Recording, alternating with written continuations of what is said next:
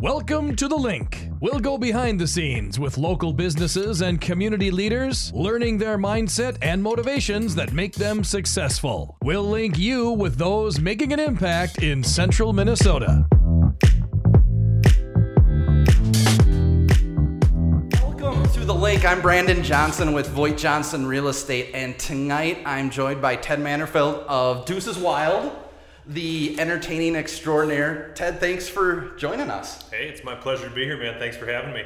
Uh, we kind of a late night, put the kids to bed, come on in. Um, how old?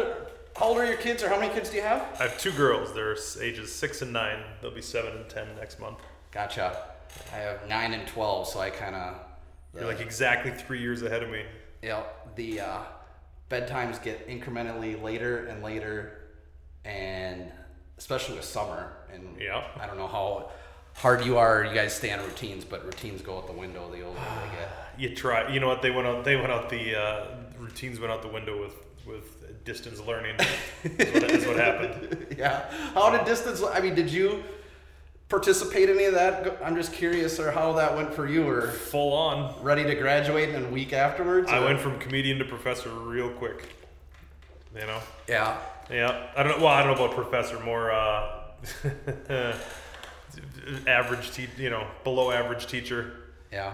Mm-hmm. Um, and that's, I mean, for the younger kids too. I I was on, or my youngest is third grader, and to see some of her calls, and these teachers did a lot to get ready to put some of these curriculums together. Um, but it's hard to have 29 year olds on a Google call at once and keep any semblance of Yes. structure. Well, and my yeah, my brother my brother's a fifth grade teacher out in California, and just Yeah. the challenges they face with having to get everybody on the same page and keep them motivated. It's it's next to impossible. So I mean, hats off. You know, Yeah. major kudos to especially especially here. My kids go to school in Sartell, and uh, they did a great job of keeping them motivated for as long as they did. Even though, you know, it's like it's like a senior slide for every grade from the from 12th down to kindergarten, pretty much. Yeah. The biggest thing that I think I was talking a little bit is just to have the kids adapt and shift to something so suddenly to learn how to you know nobody's world's been changed upside down like this for everybody but Right. to go through that as kids i think you know is a good learning not to get status quo complacent to be able to adapt i think is kind of a cool thing at a young age Adaptable is good. I just think, uh, you know, I mean, the best part of school is being there and Yeah. kind of, you know, suffering through it with all your friends. right Even though my, my kids love school, but Yeah. uh, but when you take away the social aspect of it and you really get to the nuts and bolts of just learning facts and figures, it's like, ooh, yep you know, that could be that could be a challenge. yep so are you from st cloud I am. originally I am. Yep, I grew up saying right here, saying well, lived the first six years of my life in St. Joe, but Gotcha. you know, and then we then we moved to St. St. Cloud when I was in first grade, and Yep. have, grew up here. go to apollo then or Nope, I graduated from Cathedral okay in '98. That ages me. Yeah. Well, I got you by a few years, so don't feel too bad. That's right. Are you from here? I am not. I'm from southern Minnesota. Owat- Owatonna. I know it well. Yeah. Oh yeah, we traveled down there too. Where do you play it down there? Uh, we have done the hospital fundraiser down there at Okay. the gol- at the golf course. Uh, we play in Faribault Yeah. at the Paradise Center for the Arts. We travel a lot. Sure. I've gotten to see every little corner of Yeah. Minnesota.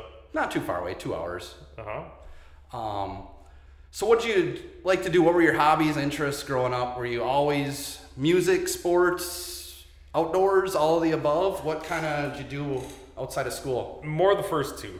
So I, I didn't grow up in a I didn't really grow up in a like a hunting fishing family. Yeah. You know, I mean, we'd fish off the dock at my grandparents' lake cabin down in Dassel, but mostly it was sports and sports, and then music came kind of around the same time, kind of around fifth grade. Yeah. Um, really got interested in, but I was a you know I played three sports in middle school, uh, grade school, middle school, high Yep. school. Played two years of college football. Oh, really? I did, um, but music was always the passion. Yeah. So Instruments, all kinds of instruments, singing, everything. I started. Well, funny enough, like in in in grade school, I was always afraid to sing because that was not cool. Yeah. So I went to Catholic school as a kid, so you'd have to go to church every week, and if you know you don't want to be caught Sure. being the boy in third grade actually singing, so you're very timid. Which, looking back, I wish I had sang more because I'd probably be a better singer. Yeah. But uh, I started off really on piano. Okay. Now, was that something that you gravitated to? Parents kind of said, "Hey, we're signing up for piano lessons," or You know, the way that I remember it, and I have a terrible, my, my family can attest to the fact that I have a terrible childhood memory, but uh, I don't know if it's all because I have to block it out or what, but I started off in fifth grade taking piano lessons because my mom, my Okay. mom started taking lessons from the lady up the street, um, just six houses away, and then I just, I, I don't, I, I had kind of an interest in wanting to learn how to play, sure, and so we started at the same time. And then I took four years of lessons till you I just in loved it grade. right off the get go? No, I didn't. no. Actually, No? I like I loved music. Yep. I loved music, but I hated practicing. I don't want to sit and play scales and Yeah. learn the basics. I want, you know, I want to be able to play what I want to play. Yep. So I don't want to play. Uh, I don't want to sit and run, you know, arpeggios all day. I want to Yeah. sit down and play "Home Sweet Home" by Motley Crue Yeah. because that's that's fun. and the first time that connects is like, oh, that's Yeah. that happens. So as you're getting older, did you kind of branch out other instruments? Other, I mean, did it kind of snowball just the music interest, or was it always just kind of piano, sports? Well, it's a bunch of stuff all at once. So it's, um, you know, the piano lessons were, were happening. Yeah. But then by the time seventh grade rolled around, I got into middle school band, and I became a percussionist.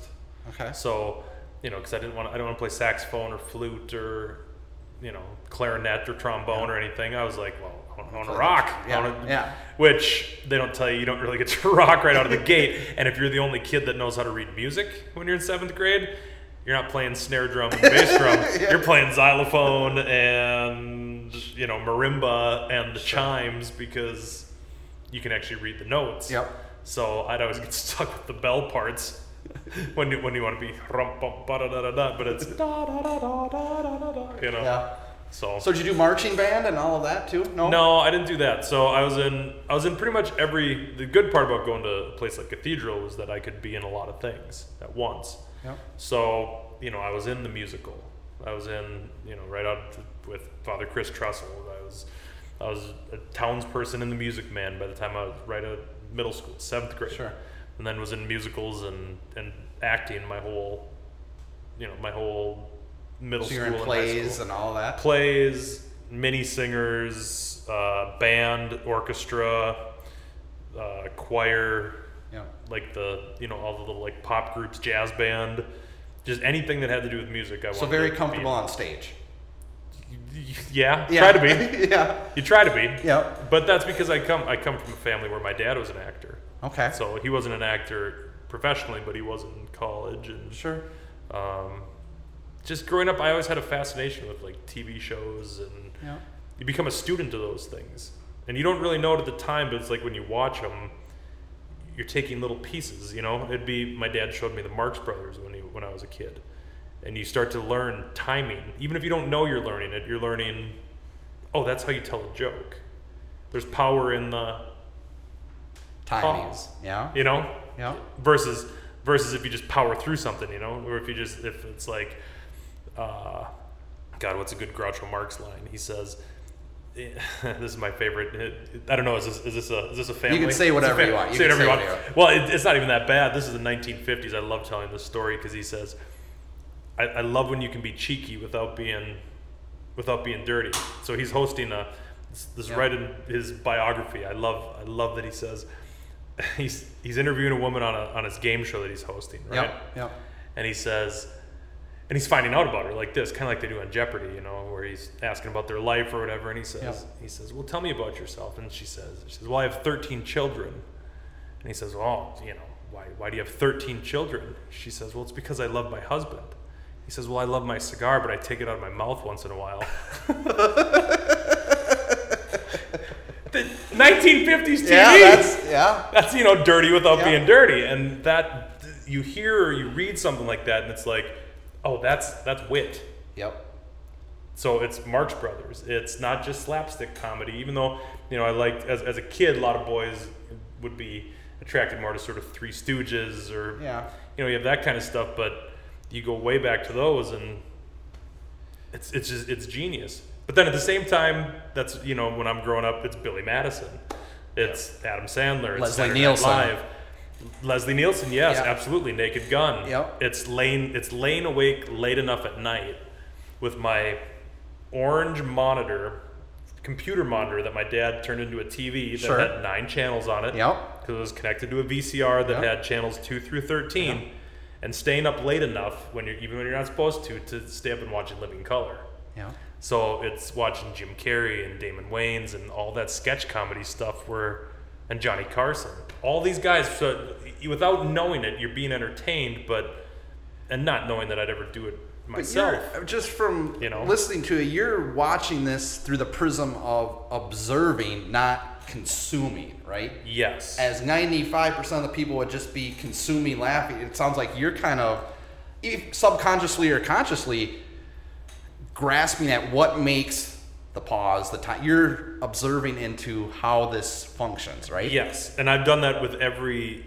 The weird part is that once once I got a little older, when I first started in Deuces Wild, the guy that I took over for um, was probably his. Um, he had told me, or he maybe just kind of solidified the fact that he said, anytime you watch something, Yep. become a student of it. Yep. Which sort of I just did naturally anyway. It'd be like when I go when I go watch a concert. If you go watch a concert with me, I'm not there to dance. Even if I go to a bar, even when I was in my 20s and I go to the bar, I'm not out there to dance. I'm there to sit and watch. How do they play? How do they interact? How does how do they control an audience? What's the banter like? Yeah. You know, what's the is there chemistry on stage? Yep. All of that, and I, I'm just abs- to this day, I'm fascinated by it. Yeah, it reminds it reminds me of a story. and Devin's heard me say this before, but my freshman year in college, you take in general classes, right? So I'm taking sociology, mm-hmm. and the craziest, nuttiest professor just out there, right? And I remember this. We would go. He would bring his boombox. This is 1994 Sweet. boombox, and we'd sit in the quad, and he'd play Four Non Blondes. What's going on? What's and we would all sit there, and he'd walk around with that. What's going on? And that was the pr- we're supposed to observe and watch. And so I always think of that, and you telling that sort of story reminds me of the approach of always just watching what's going on. Right? Absolutely. 25 years in my life is still Yep. trying to get up that great big hill. Yep. Uh huh. Cool. So off. So through Cathedral, Mm-hmm. sports, music, off to Concordia. What was Yes. um, Concordia and Moorhead. Moorhead? And you said football. Yes. And so, so my dad was the director of financial aid at Hamline University Okay. In St. Paul. And so for us, it was just, I mean, it was unspoken, but spoken. It was like he got a deal to where he would get, I think they Sure. called it reciprocity Sure. with, with other schools in the MIAC. Yep. So you'd get a certain percent off your tuition with depending on what the school was. So my choices were basically Concordia, St. John's, St. Thomas, St. Olaf, Hamline, which is where my brother went. Yep. Um, Macalester.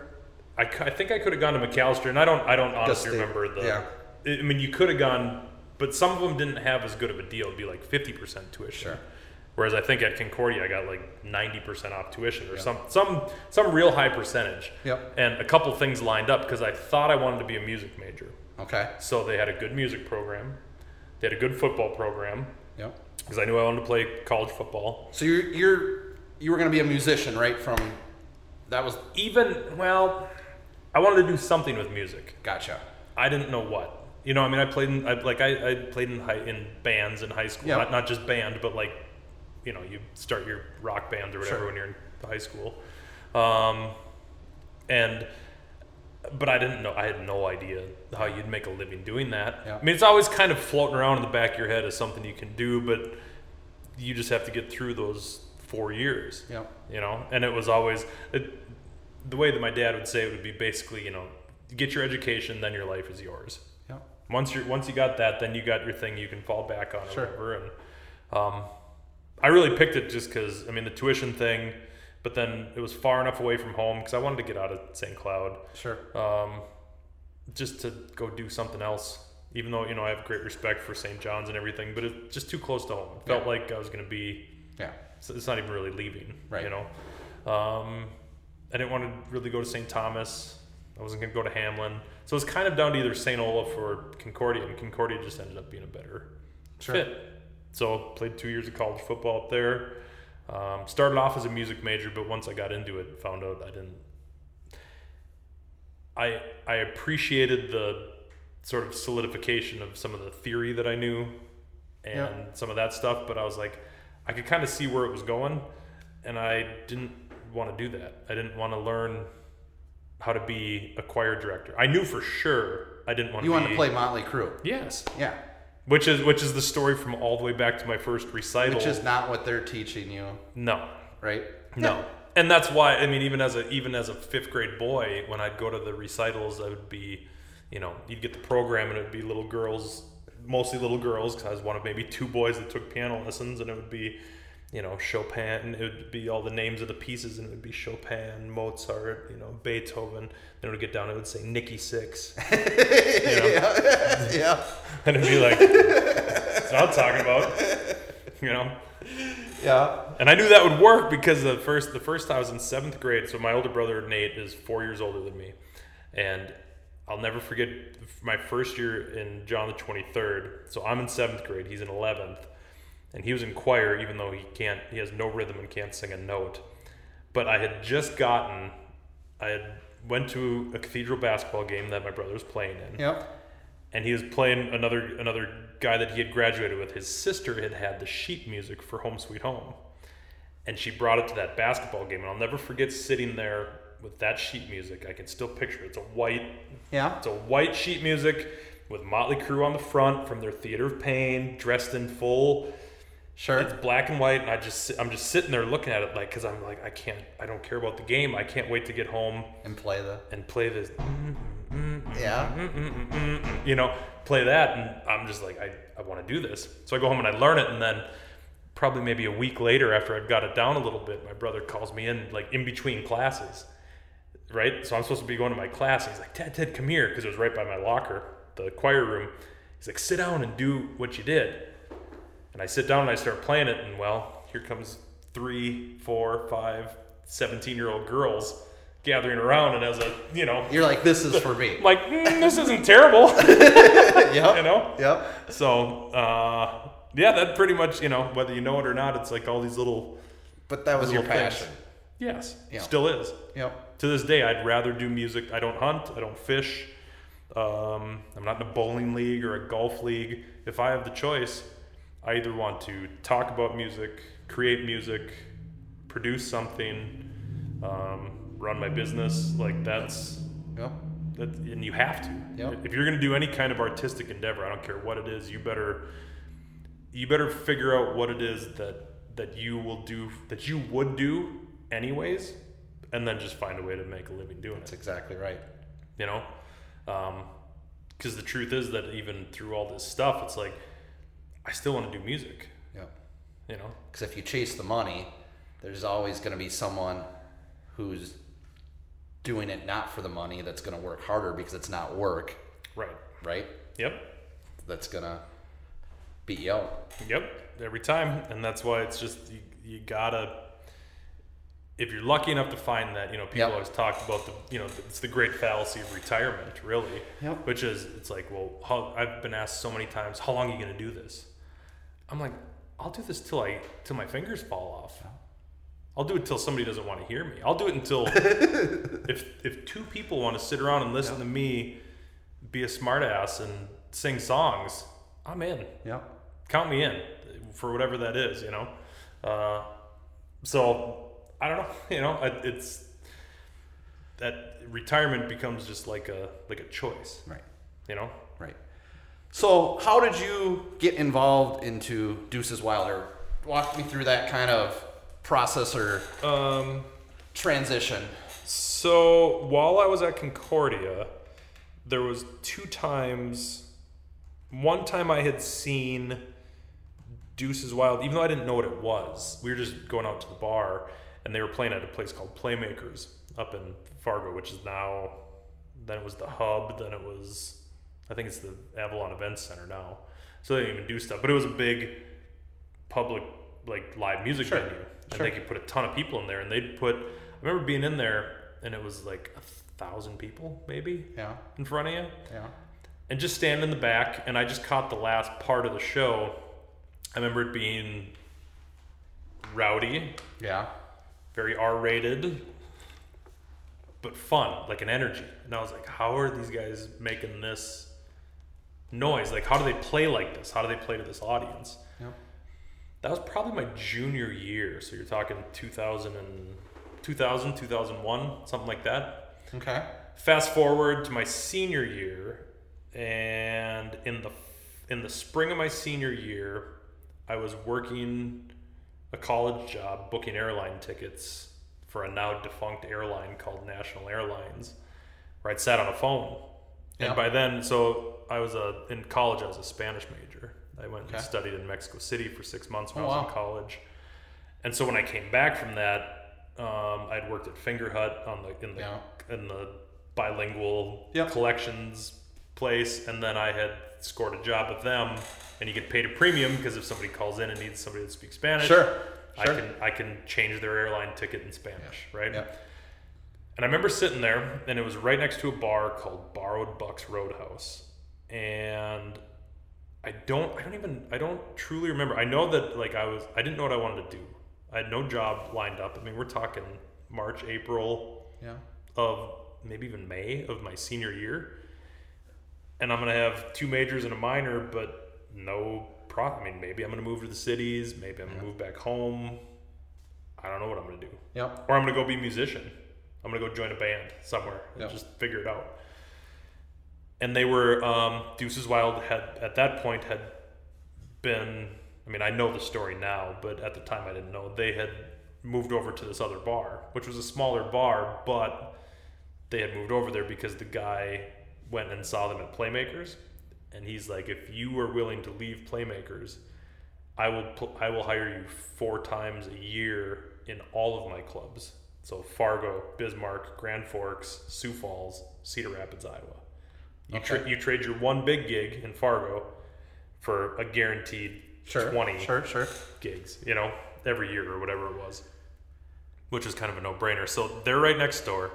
This is probably, I don't know, maybe four o'clock in the afternoon. I'm in the middle of my shift, sitting next to my manager, who is a wonderful woman, um, God rest her soul. And I'll, I don't know what, I, maybe I saw it on the marquee or something. It just said dueling pianos or Deuces Wild dueling pianos. And I didn't really know anything about them. Yep. Um, and it's strange because it's one of those moments where I don't. It, it sounds so. It sounds so like like you either made it up Right. or something, but there was some kind of a draw. Where it was just like, Well, it said something told me that I had to go over there. You know, yep. I mean, if you call it, you could call it divine intervention. You could call it God. You could call it instinct. Um, and I, I'll never forget. I, I remember turning to my turning to my boss, and I said, "I'll be right back." She said, "Where are you going?" And I said, "I'll tell you when I get back." yeah. um, and I got up and I walked out because it was right next door. Yep. So I walked over. I go into the club and nobody's in there. I mean, this is you know four or five o'clock in the afternoon. The bar's empty. This there's maybe two staff. Yep. I walk in. The stage is set up. There's two. There's two pianos up there, and Mark, the guy who I'd taken over, who I eventually would take over for, was gone, and just Dave, who's now my business partner, Yeah. one of my best friends in the world, um, is on. Is just finishing up sound check in an Okay. empty place, and I just walked in and was like, "Hey, um, you know, my name's Ted. I I'm just curious. How do you how do you do like how do you do what you do? Yep. You know, how do you get into doing something like this?" Yep. And he just looked at me and was like, "Where can a guy get a haircut around here?" Which now knowing him is like that's so Dave. Yeah. It's just it's, uh, which I love about him. He didn't care at all. And uh, Well, you were just some guy who walked in. which now having done it for 20 years, yeah, I'd, Yeah. I'd have blown me off too. Yeah. Yeah. but I just said, but I was kind of persistent, and I so I, I just kept talking to him, and I Sure. I told so first I told him where to go get a haircut, and then I'm like, and at the time I was playing piano bar at the Radisson in Fargo, North Dakota. Okay. So every Friday and Saturday night, I would go sit at the little grand piano with a with a microphone going through a guitar amp and just playing for tips, playing for 40 bucks plus tips. Sure. And so something in me kind of had a little inkling that maybe I could do something like they do, Yeah. but I didn't really know. And through that conversation, I found out Dave said I found out that the guy that he was working with was retiring. Well, retiring or moving on. You know, How long have they been doing that at Four, that point? about four years. Okay. So they're established. Yes. Yeah. They were. I mean, they were pretty well established. Yeah. Yeah. They had come out of the Mall of America where they had met, and, Oh. and had taken the act on the road, Sure. and so, and built up a pretty solid reputation. So does he say, "Let me see what you got, kid. Get on the piano," or how does that? he I, he said we're looking for somehow and I, I wish i remembered exactly how it went but he said basically it came out that he was they were looking for his replacement right? Yep. and i said well are you auditioning people? I said because i'll audition for you right here right now. Yep. right? Even though i didn't know. So I, i'll never forget sitting on the on the piano sitting down at mark's piano and he had like a song list kind of taped to the piano of songs that he could do. And i remember looking down at and i knew some of them but not a lot of them Yeah. and I was like, well, and so I had I had the idea that I wanted to go back and play "The House Is Rockin'" by Stevie Ray Vaughan because it was like a piano solo I had figured out, and Yeah. I thought that would be cool. And so I got up and I, I played a couple of songs in an empty bar with with Dave, and he's like he's like, well, you know, you're you're okay. Why don't you come back tonight, and we'll put you in front of an audience and see how you do. Sure. Okay. Uh, Because a lot of people can play music, right? Yeah, there's tons of people that know some The, songs. the stage presence is what he's trying to figure out. Maybe, or he just, you know, I've had now that I, again now that I've done it for 20 years, I've had plenty of people on stage, even some very talented people that have gotten up and sang with us, or Yeah. done a song, or played a song or two. Um, but I went. I remember I, I went back and I was I was so nervous. I was almost like shaking. Right. So did you go back and tell your boss where you were? Yeah. So I went. I went. I went back and I sat down and I, I I couldn't focus on what I was doing. Because you were amped up for. I was like, I have to go back. I have to go back tonight and f- see what they're gonna do. Yeah. I mean, I'm freaking out. This is gonna, there's gonna be a club full of people, a lot of people my age that I know that are going to the show, and I have to go back and at some point be ready to get up. Yep. You know. And the beautiful part, she was such a wonderful woman. She was she was an older woman. She's probably my mom's age, come to think of it. And she was like, she was excited for me. She's like, you know what? Just get out of here. Like, go go home Yeah. go home and go get ready. Yep. Which then I think she even went that night, maybe, um, which was super cool. Uh, so I rounded up a couple buddies, went went to the show, and I'll never forget sitting there watching, just because I I would sit there and just be like a. It's like it's like a puppy, just sitting there, just wait, just waiting for his treat, you know, just like, come on. Because at the time, So did he tell you anything like, "Hey, I'm going to call you up," or "This is your point"? You do nothing. Just, "Hey, be here." here's the beauty of it. So they do the whole first at the time when we were playing in the bars, you do four hours. Yep. Okay. So they do the first two hours, sit through the show, right? First two hours. And everybody's just I mean, at the time, this you play from at the time it was probably nine to one. Okay. So show starts at nine. By eleven o'clock, people are getting pretty tuned up Yeah. and I'm just sitting back there, you know, just butterflies. And I, I'll never forget they, they they're like, hey, we're gonna take a break because we'd take requests and they'd take requests for money and stuff. And I'm sitting there. I'll never forget walking up to Dave. I walk up to him and I go, I go, I go, hey man, um, you know, uh, any idea when you're gonna get me up? And he looks at me, and just goes, who are you? and I'm like, you know, and I'm like, I'm the guy, guy from, from- like two hours ago. Yeah. Which again, now knowing him is hilarious because he's especially at the time he, knew, was just he like, knew. no, I don't think he knew. No. I don't think he cared. which is the beauty of it. Which is why I love him. That's, Yeah. that's what makes him good. Yeah. Is that he's and then he's like, oh yeah, yeah, yeah, okay, um, sure, you know, we'll get you up in the second half. So now I'm just like, oh god, you know, I, I can't wait to get up. And um, then fast forward, people they're putting people are putting up requests, and for again divine intervention for whatever reason. I mean, my plan was get up and play Stevie Ray Vaughan, right?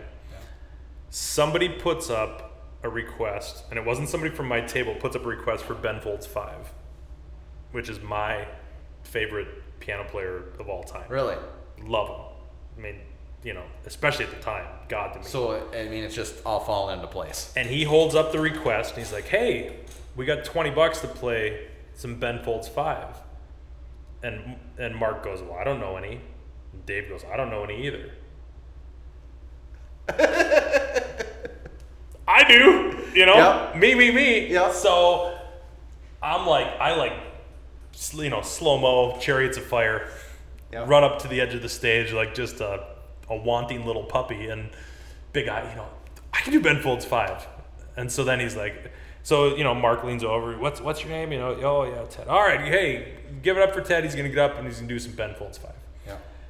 Now, a couple things would be number one, we're in my hometown. Well, not hometown, but college Sure. town. So I know some people in the audience. Some of my buddies that I played football Oh, yeah. with are at some tables Yeah. and stuff. And they and they had known because during during football, I had gotten up and done like some talent shows and Sure. stuff. So they know that you're capable. they know that I can play. Yeah. And I got up and I'll never forget. I did I did "Song for the Dumped," which is a you can look that one up, kids. That's a it's got it's got some naughty words in it, but it's it's a it's a banger, man. It's a great Yeah. it's a great song. So I get up, give me my money back, you know. So everyone just start going crazy. Well, Or- sort of because it's not not everybody knows what it is. Yeah. Plus plus we're three hours and fifteen minutes into a show where Yeah. people are, you know, Yeah. they have a show to do. Yeah. So I get up and I do well, and Dave plays with me, um, kind of just plays along with what I'm doing, and it was good. I if I I would hate to go back and watch the tape of me actually doing it because it might not be it might not be that great. It wasn't like oh I got up and had some triumphant moment, but in my mind I was like this is amazing. Yeah. So I get up, I do it, people cheer and stuff. Uh, afterwards, I go and I'm like, hey, you guys, I'll, I'm gonna sit and I'll help you take down all the equipment. Yep. I'll just, I'll just be here. I'll just Yep. hang out, ask I'll questions, do whatever you need. whatever. Yep. Schlock gear, I'll do whatever. And I remember Dave. So Mark, first, you know, I'm, I'm like, well, what, you know, what do I got to do to get this gig? I'll do anything. And, and Dave, um, Dave just goes, you're not, you're not right for this gig, or you're not ready for this gig. Yeah. So uh, Yeah. Mark says, well, he's right. You're probably not ready, but you do have what it takes. So he saw something that said, and which is now again in hindsight is completely true. Because at the time I was totally green.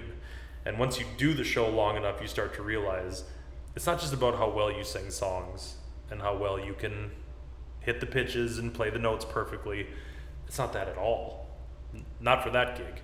You know, it's how well can you entertain this audience? Yeah. It's engaging the audience. Absolutely. Yep. And so, um, what I did is I said, well, I'll quit my job and follow you around until you hire me. And I quite literally did. Yeah. I mean, in some ways, it was, you know, I had nothing to lose. I had nothing lined up. I didn't know what I was going to do. Yeah. So for the next three months, I found out their schedule and followed them around to every gig they did, and again became a student of the show. So I sat and would watch how do they interact, what are the So bits. did they over time as show after show went on did they start to formulate more of a relationship where you'd get to know each other they'd get to learn a little bit more about your your capabilities and build a little trust or how long did it take before it was kind of like hey, Well- you're the you're the guy for the job I think so much of it is just persistence because there was guys that came out. I mean, they had taken out an ad in the city pages, so there was they're twin- still there's recruiting. very established musicians. I was it wasn't like hey from the second you're our guy. yeah I will never forget going down to Sioux Falls, South Dakota, and having a guy come out and, frankly, he was probably a better piano player, probably even a better singer. yeah Um, but he came out once. I came out every single time, and so it's like I got to get up and do my little five to ten minutes during the show. Yeah. Because that's kind of how they transitioned. Would be it'd be they would start the show, get the crowd warmed up. They'd be like, "Hey, here's Ted. He's gonna come up." I would get up and I had kind of a few little bits. I had Yep. my, I had my, you know, I'd get up and do like the Fresh Prince of Bel Air Yeah, yeah. during. We had a whole bit of TV show stuff, so I'd get up. I think I learned Cheers. I learned Fresh Prince. I learned maybe one or two other songs, and then that was it. I'd have my little ten minute window to get up and you know. Yep. But at the same time, learn. But just keep watching. What do you do? What do you do? What do you? You just do? wanted it more than anybody else, right? the way Dave tells it, he likes to say, you know, guys would come out and they'd be like, well, you know, this seems like a fun gig, but, you know, my, my kid's got soccer practice Yeah. Yeah. or something. It's like, Yeah. if you're going to do this for a living, this isn't a hobby. Right. It's, it, it can't be. This needs to be your life. So it's like, in some ways, I had trained every all that other stuff that I told you about watching TV shows and listening to music and talking about music and hanging around other musicians. That's all, whether you know it or not, it's all training. Yeah. You know, And they had to have recognized your commitment early on, I would imagine, based on. I like to think so. Well, I, I'm still here. Yeah. you know, by the time by the time they did make their decision, I think it was around August. So it was three or four months Yeah. of following them around before they finally said, "Okay, you will officially be the guy that takes over, but we're going to put you on a on a six month probation." sure. They said if if because we were pretty much exclusively a bar act at the time. Yep. They said, I mean, Dave said, if I don't like you, you're fired. Yeah. If audiences don't like you, you're fired. If club owners don't like you, you're fired. Um, because there's just no. But the beauty is that there's no safety net. It's like with. It's what I love about it. This is what literally gave you butterflies from the moment Yes. Because you don't get to be like, oh well, there's always next time. Right. You know, Yep. I mean, you get up and what I love about comedy, especially, is that people either laugh or they don't. There's no participation trophy in comedy of like, well, hey, good effort, you know, I smiled that one time. Yep. Well, to your point earlier, is you said there's a better piano player, better. It's just as much improv comedy, right? That's Yes. what the show is, and music and singing and piano and instruments is just part of the improv. Yes, well, and, and over time, what you what I've sort of come to learn with a little bit of age and wisdom has been, it's also chemistry and reps, Yeah. just repetition. So what gives me what what's what really separates us is the fact that we have worked together for 18 years exclusively. Yeah, You can't. There's no substitute. I mean, I've had so many comments about people that come up and are like, "You two work really well together." It's like, well, God, I hope so. Yeah.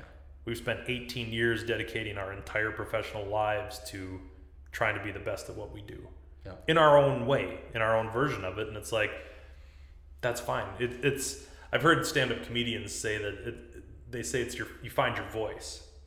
I think in the movie Ray, you know, Ray Yeah. Charles said that. You, Yep. you basically start off imitating someone else Yep. which is the same thing he did, but then he found his voice. Well, Dave and I have sort of found our niche, but it took us it took us almost ten years Yeah. of being on the road together.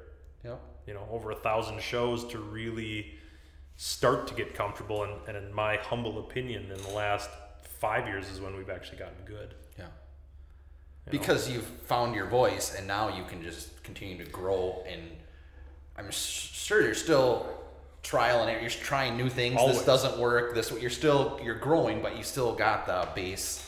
you learn to play within the framework Yeah. of what it is. It's like it's still two guys. It's still clap along, sing along, Yeah. you know, fun interactive show, but it's it's learning how like the moments where you can make each other laugh or where there's spontaneity of things that you can't prepare for Yep. In the moment where that's what that's what's fun to come see us even if you've seen us a bunch of times it's like you'll there's going to be something or somebody or some way that the show takes a little turn where a lesser experienced musician or entertainer would either let it go by or not know what to do But if you take it and run with it, it becomes a personalized show for that crowd, that right? That becomes Yes. memorable. Well, yes, absolutely. And so, even though I've never taken an improv class, I think where we turned the corner was when you gain enough trust and respect in each other's work to where we both know each other's strengths and weaknesses. I think we complement each other really well, but then we'll also be supportive if we're going to go down a road to explore either a, a comedic. It, it may it may hit a hit a brick wall, Yep. but the beauty is that you can learn how to even if you hit that brick wall start your car back and get back on the Yeah, road, you yeah. know, and take and take a turn. And then where it used to be, we kind of had an agenda of like, I'm in the middle of this bit, and like if I if it stops or if it's sacred, well then I may have a little like anxiety towards you to be like, well, why'd you stop my Yeah, bit? Whereas now nothing's precious. Yeah. No song is too precious. No nothing. Where and when you when you can understand that if you support your partner on You, stage, you know each other's true intent now. It's not, you know. well, you've done it long enough where there's nothing that's so precious that it's like, well, this is my joke. Gotcha. Even if I said it at the first one that I said, if he uses it in some other context, you just let it go. Yeah. And vice versa, because we've both done plenty of things, and that's where that's where material comes from, or where you start to explore. You know, we have the same sense of timing and comedy, and which it gets back to the chemistry and not, not to cut you off there but you go to my wife's favorite thing is the piano bar she loves them but when you go to vegas or whatever and you get two guys one guy rotates in another guy rotate there's none of that it's right and that's where you guys stand apart is it's a joint show yes, I intertwined chemistry is the best way to phrase it right it's just it's a different. it- It's like a different language or a different style. Yeah. So it's a. Per, I mean, I like going to piano bars, but I you know I could talk all day about why I think they're incentivized from the top down to not really create a show because they make their money from tips. So one of the things, and it's counterintuitive, when we decided to stop being a bar act and beg for tips, yeah then you can focus on the product.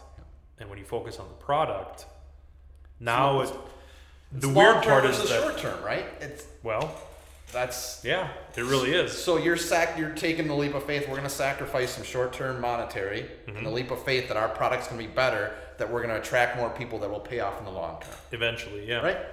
And it ain't easy. I mean, it's not. It's, it's- that, that's not an the easy one. bu- that's any business in a nutshell, right? I yeah. Um, short-term sales versus long-term clientele. Well, and and it's relationships. It's Yep. like any every business is relationships. Yep.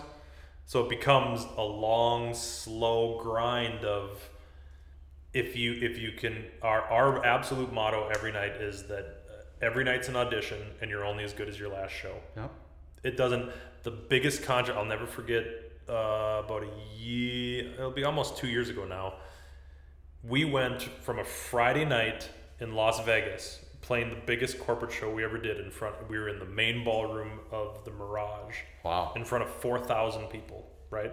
Where it was huge. I mean, huge production. They had pyrotechnics, all this stuff. The next night, we played Powder Ridge yeah. for 200 people. Yeah. Super fun. Yeah. You know, both completely different.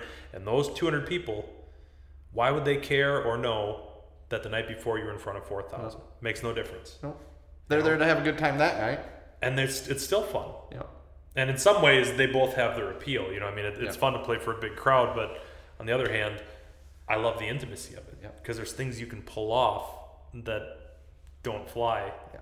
in that big crowd. So in your show, you engage the audience Mm-hmm. quite a bit, and you'll single people out and you know heckle. I don't know if that's Sure. the right word, but You could say you could say heckle. It's- um, That's appropriate. I'm just wondering. There's got to be a Or we time. or say two- we say include them in the show, willing or is, unwillingly. is there a time or two where it hasn't been well received by the person that you're including in the show? oh yeah. And how? Tell me a little bit about that, or how would that go, or how do you dance or Well, you learn really quickly. Well, it, it I'll put it this way: it, it happened. It didn't happen a lot, even back when we were a much more sort of R-rated show. sure? Because every what you find out, and I, I made this mistake very early on, and you only make it once.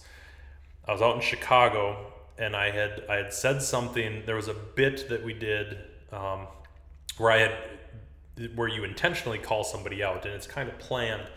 But the way that I addressed him was very. It's it's strange, but almost in a mean spirit. Like, hey, why aren't you doing this? You know, which you can get an audience to turn on you pretty quick Yeah. and, and especially in a place like Chicago, that guy got pissed and was like, "I'll see you after the show," you know. And it's like, "Oh crap!" Yeah. And so you always you learn very quickly that it as long you can you can get away with a lot. Um, but if your if your if your intention is to either mock or really make fun of somebody for something obvious, or to go to a place that's that's really derogatory, Yeah. that's not funny. Like dirty for the sake of being dirty is never funny to me. Right. I mean, my favorite, some of my favorite comedians of all time are some of the dirtiest comedians. yeah. I mean, I love Dave Attell and Daniel Tosh and uh, whoever, Anthony Jeselnik and and uh, um, what's his face, Bill Burr, Joe Rogan. I mean, all those guys are brilliant comedians. Theo Von, that have some of the most out there. But you, things. you don't want to cross that line with someone because it's well, it's it's it's Bob Saget. I don't know if you know you know, you know yeah who yeah that is. Full House. he's funny, but then he came out with a special and it was horrible. I mean just like like dirty for the sake of being dirty. It didn't. It's, It's not funny. and I haven't seen it, but my guess is it wasn't authentic to who you thought. Of- Right. Well, and it wouldn't even be because of the persona. It just it wasn't clever. Yeah. It wasn't it wasn't well crafted. It was somebody it's like, "Hey, here's the shock and awe." Yeah. So shock and awe to me is is kind of the cheapest route to go. yeah. Now, if you can find a funny way to do it, now you're now you're talking. You know, so like one time we were up in Grand Forks, and we had had a guy get up, and we had kind of dug into him too much, and he he had threatened us, and said, "Hey, you better watch yourself the next time you're in town."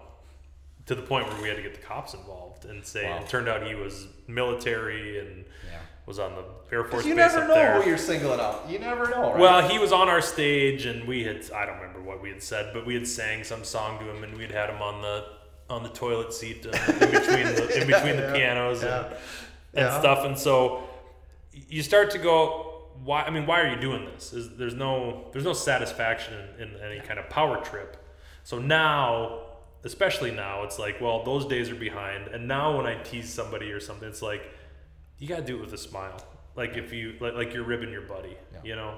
and that's going to get the best audience reaction is if Yes. they're if if the person you're kind of ribbing is feels part of it too, right, or plays along, or And to be a little philosophical about it, it's like once you build a brand and you have a show that pe- people know and what that- that's what they're into. coming for.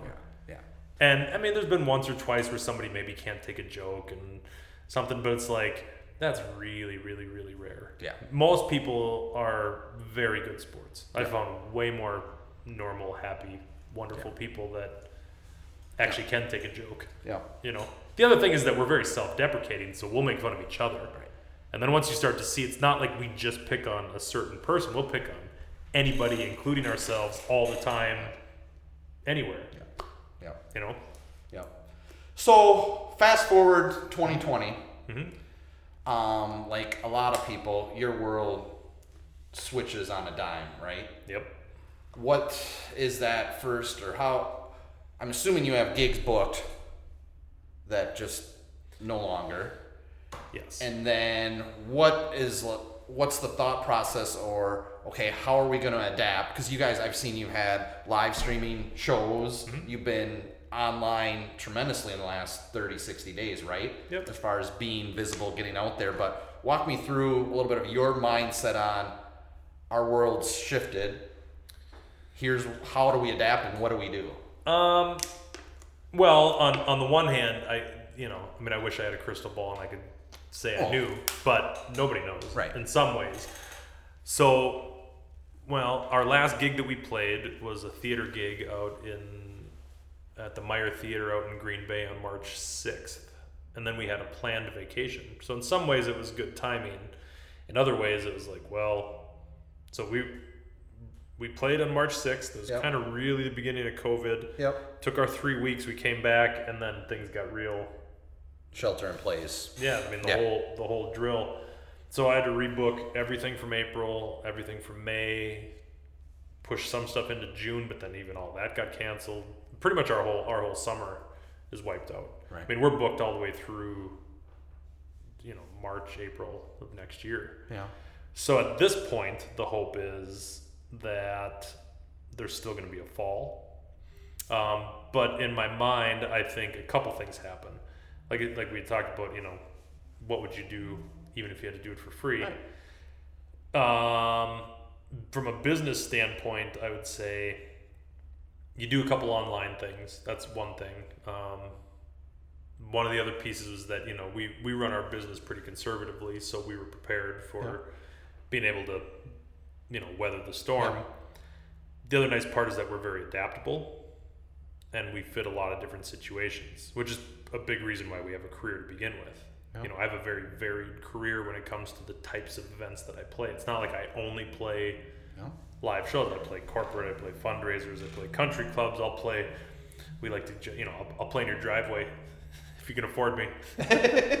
uh, and so the plan is um, we're gonna do our first live show. So we've done two online shows as Deuces Wild. Okay.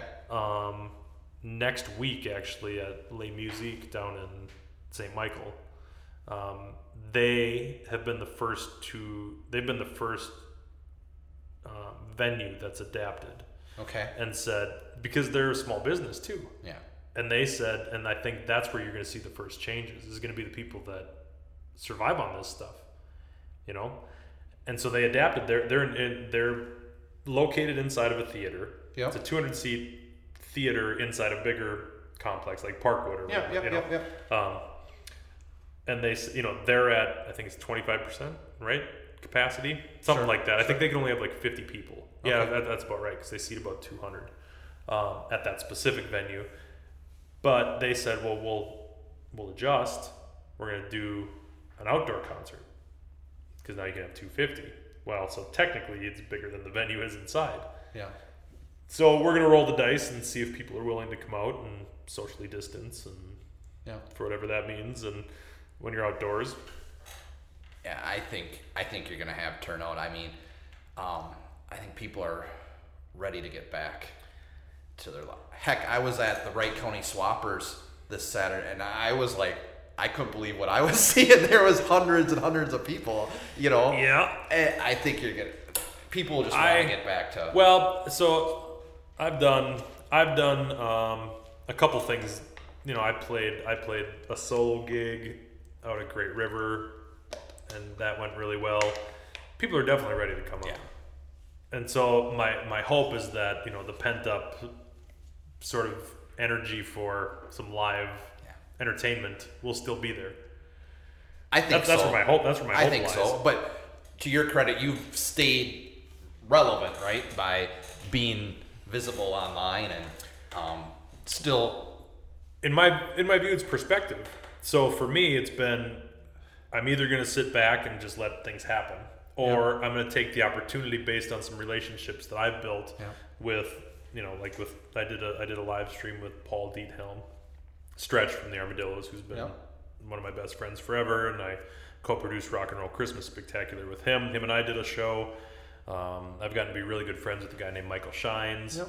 who's a local musician and a fabulous talent. Him and I um, did a live stream together, and so you're always you're always you adapt. Yep. You adapt and you move, and then even moving into the fall, we'll our plan is to go on the road and either do some version of what we do, or you do. I mean, ideally, it would be things are kind of more back to normal, Yeah. whatever that. But is. you're willing to do whatever the world's gonna let you do. Yeah, or you're gonna play if if larger venues are at reduced capacity. Maybe you do multiple shows. Yeah. Maybe you do um, the reduced capacity with a streaming option. Yeah. Um, if the weather's nice enough, maybe you can move things outdoors. You Yep. just Yep. You got to adjust, Yep. and the confidence comes in the fact that we're we're that's been our whole career Yeah. has been adjusting Yep. to whatever the you know moving out of the bars into a more corporate and theater world was an adjustment Yep. and we adjusted right around 08 09 Yep. so when the bar scene kind of died because the economy took a tank Yep. You know how to. Just accepting the fact that you're gonna have to always be adjusting is part of the change. well what do you do i mean you either it's really just an attitude of you either sink or swim Right. and i'll just i'm gonna keep swimming Yep. because i have to Yep. because there isn't that safety net of you know hey good job it's like okay, well, if I got to go do it, then I'll just find a way to go do it. Yep. It may not be to the same level, or we'll have to adjust, but make it happen, man. Well, cool. I really appreciate you taking the time. I know you're, you're a busy guy, and this has been fun. I've really enjoyed it. Um, how do people, if they're not familiar with Deuces mm-hmm. Wild, how do they find out more or get in touch with you? Uh, go to our website, wildpianos.com. So you can go there, wildpianos.com, and it'll have our, it'll have our schedule and and what we're doing. Um, you know, other than the one live gig for the summer so far, we'll we'll just Yep. If you haven't seen them and you get the opportunity, by all means, check them out. It's uh, it's a great experience. So, Ted, thanks again. Appreciate it. You're welcome. Thanks for having me. Hey, thank you so much for listening. It means a lot to us. If you really liked hearing the link, please subscribe below, and I look forward to you joining us next time.